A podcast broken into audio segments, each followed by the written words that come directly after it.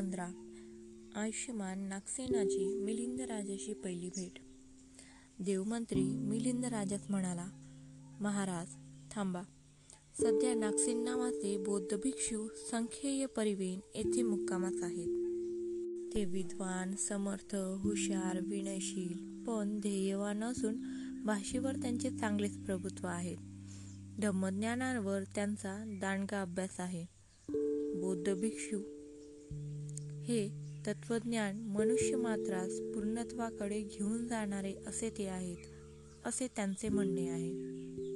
त्यांच्या विरुद्ध घेतलेले आक्षेपांचे ते समर्थपणे खंडन करणारे आहेत. महाराज आपण त्यांच्याकडे जाऊन आपल्या शंकांचे निवारण करून घ्यावे कारण ते आपल्याशी चर्चा करावयास तयार आहेत. एकाएकी नागसेनाचे नाव ऐकून राजांचे मन भयभीत झाले.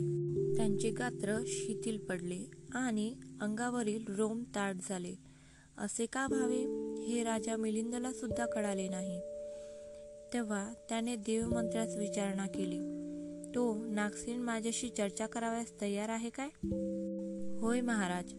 इंद्र यम वरुण कुबेर प्रजापती सुयाम संतुषिता वगैरे. देव तसेच लोकपाल आणि आपल्या बापजाद्यांसह महाब्रह्मा जरी आले तरी नागसेन त्याच्याशी वादविवाद करावयास तयार आहे.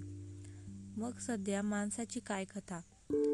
हे ऐकून राजा मिलिंद देवमंत्र्यास म्हणाला देवमंत्री असेच आहे तर राजा मिलिंद आपल्या भेटीत येत आहे. असा निरोप घेऊन जाणारा कोणी जासूस त्यांच्याकडे पाठवा.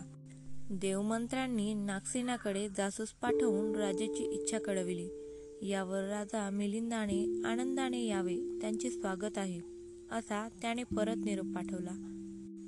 यानंतर सुंदर सजवलेल्या रथावर स्वार होऊन पाचशे यवनासह वर्तमान राजा मिलिंद फार मोठी सेना घेऊन नागसेनाच्या निवासस्थानी संख्येय परिवेन येथे गेला. त्यावेळी आयुष्यमान नागसेन ऐंशी हजार भिक्षूंच्या मध्यभागी संमेलनगृहात बसले होते.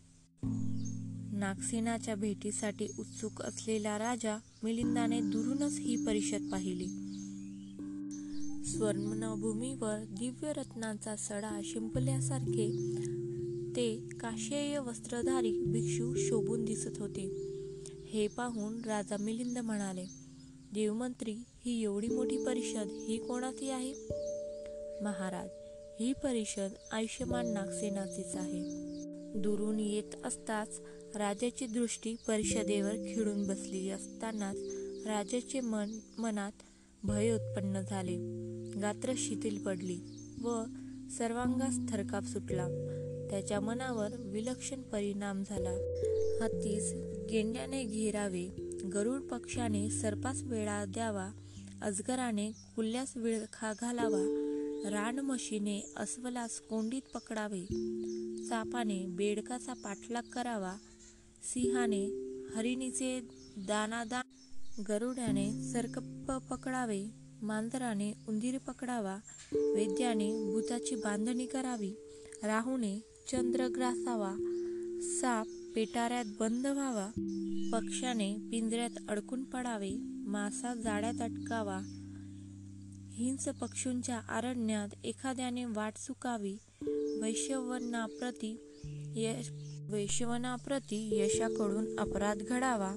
तसेच एखाद्या देवाचे देव पण भरत यावे. तसा राजा घाबरून उदास चिंतामग्न व खिन्न झाला. मला हा भिक्षू हरविणार तर नाही असे वाटून त्यांच्या मुखाकृती काळवंडून गेले.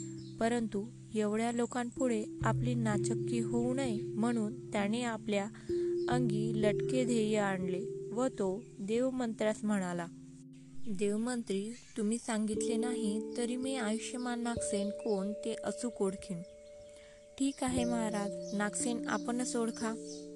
त्यावेळी आयुष्यमान नागसेनाचे बसण्याचे आसन मध्यभागी ठेवले होते. समोर बसलेले चाळीस हजार भिक्षू नागसेनापेक्षा वयाने मोठे आणि माग बसलेले चाळीस हजार भिक्षू वयाने लहान असे होते. सर्व विनयकुल शिस्तीत बसले होते. सिंहा समान निर्धास्तपणे बसलेल्या नागसेनाच्या मुखमंडळावर ज्ञानाचे तेज स्पष्ट दिसून येत होते. राजा मिलिंदाने परिषदेचे यथोचित अवलोकन केले. आणि नागसेनाकडे बोट दाखवून देवमंत्र्यास विचारणा केली. हेच आहेत ना आयुष्यमान नागसेन होय महाराज हेच आयुष्यमान नागसेन आहेत त्यांचे त्यांना आपण बरोबर ओळखलेत.